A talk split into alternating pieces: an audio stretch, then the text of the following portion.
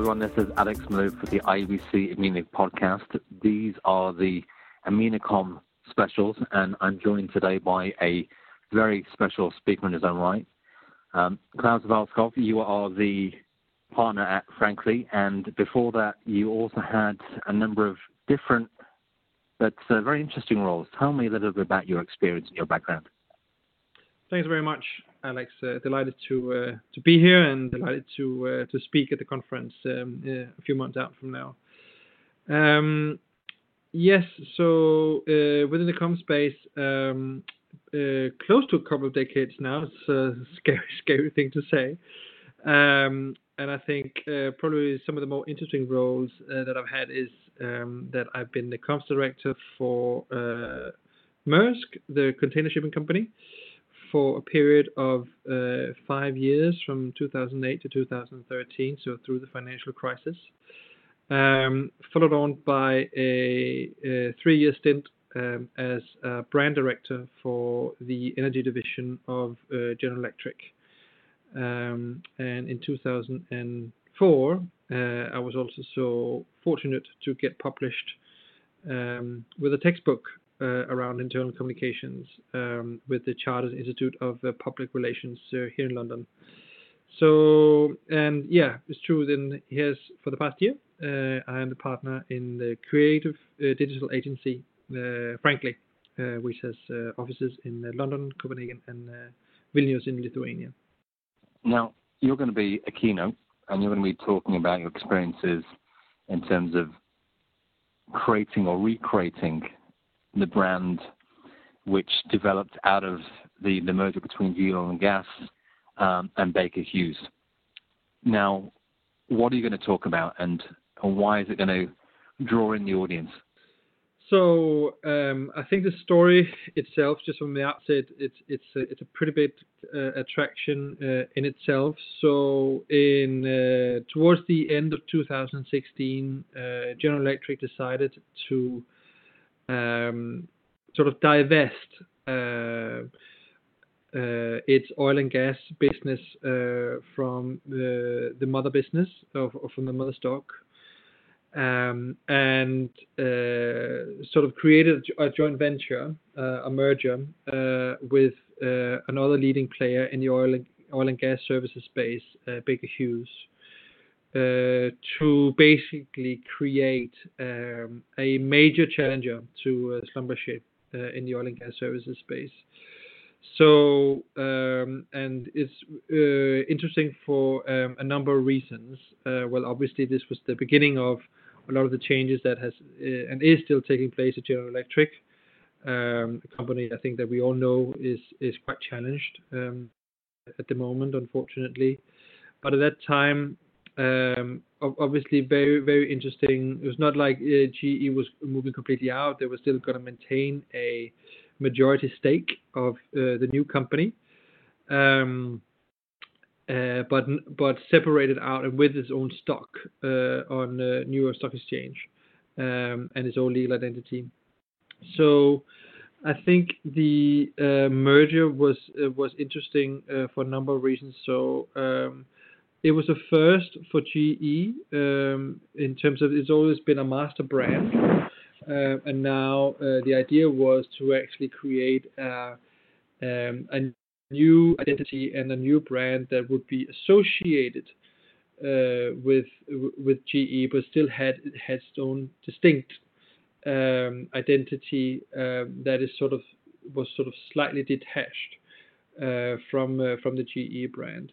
And at the same time, we had coming from the other side, Baker Hughes, uh, uh, a brand that had, you know, was deeply rooted in the oil and gas services business, really a specialist, uh, particularly in the upstream um, space.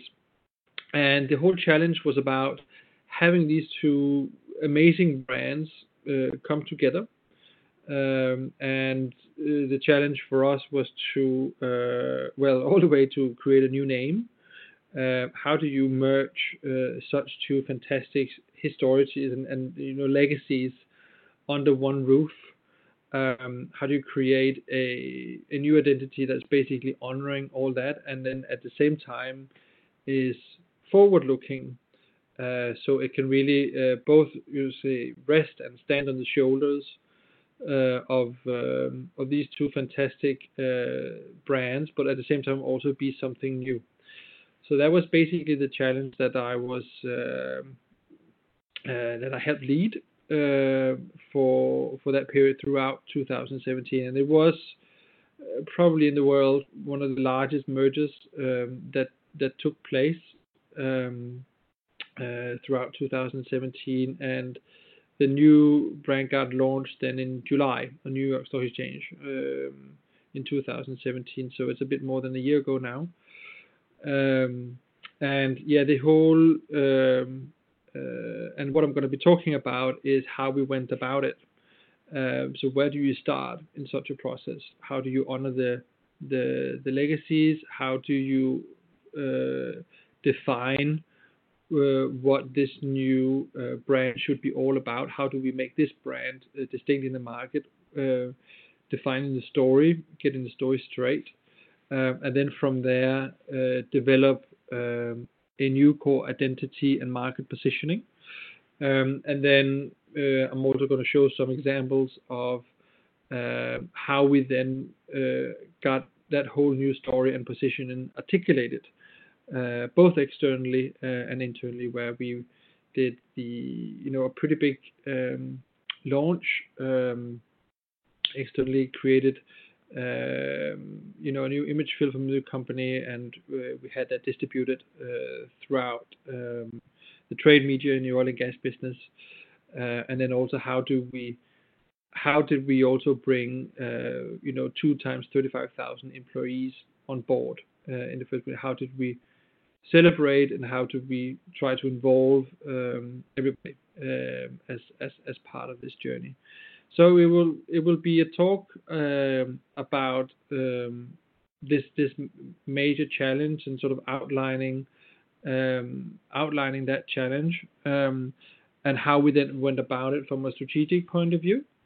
and then I will show some examples of you know okay how did we then bring bring all of this to life uh, internally and uh, externally, and I will you know show some of those assets.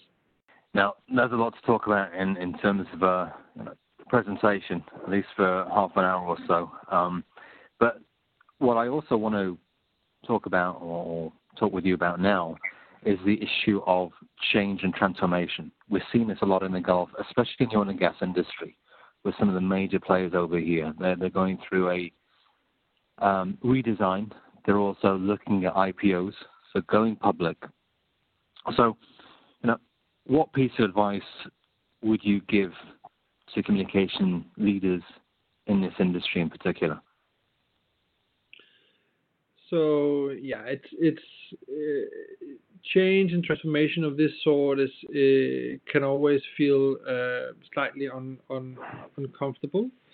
Uh, but I think some of the um, some some of the hallmarks and what what always seem to uh, be top of mind, and, and, and there's still a lot of truth to it that that um, some of the most important things in, in, in big transformations and in, in, in big organizations is is well first of all to to get to get your story straight. What is it that we really want to change? What is this all about and try to make that uh, you know optimistic and, and, and forward looking. I, I, really and I'm not talking about uh, creating a, a, strategy story.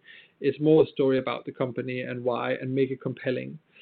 And then I think the the key is then to create uh, well line managers is is always uh, the one of the keys to unlock change throughout the layers of a of a big organizations, but more so in the space where we live now with all the digital tools that is available to us and that we are all used to both in our private and and, and professional life um, there is a lot of things you can actually do to involve people.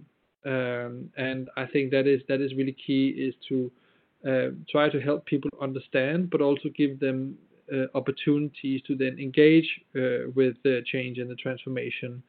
And there's a lot available that you know there's off the shelf tools but there's certainly also creative cam- creative campaigns you can create um, where people feel more compelled to participate, um, so, which can sort of help you nudge the uh, transformation uh, come along. Because I think at the end of the day, um, and for the people listening to this podcast, I know I will be preaching to the choir here, but it's you know if we don't get if you don't get your workforce um, with you on on on the journey, um, you know, and there are various facts out there, but we all know it's it's between seven or eight of ten of all changes and transformations that actually fail, and it's all always, if not always, either due to IT issues or more more so it's down to uh, that you, you're not spending enough time and resources on building a new culture involving people um, to help build this new company.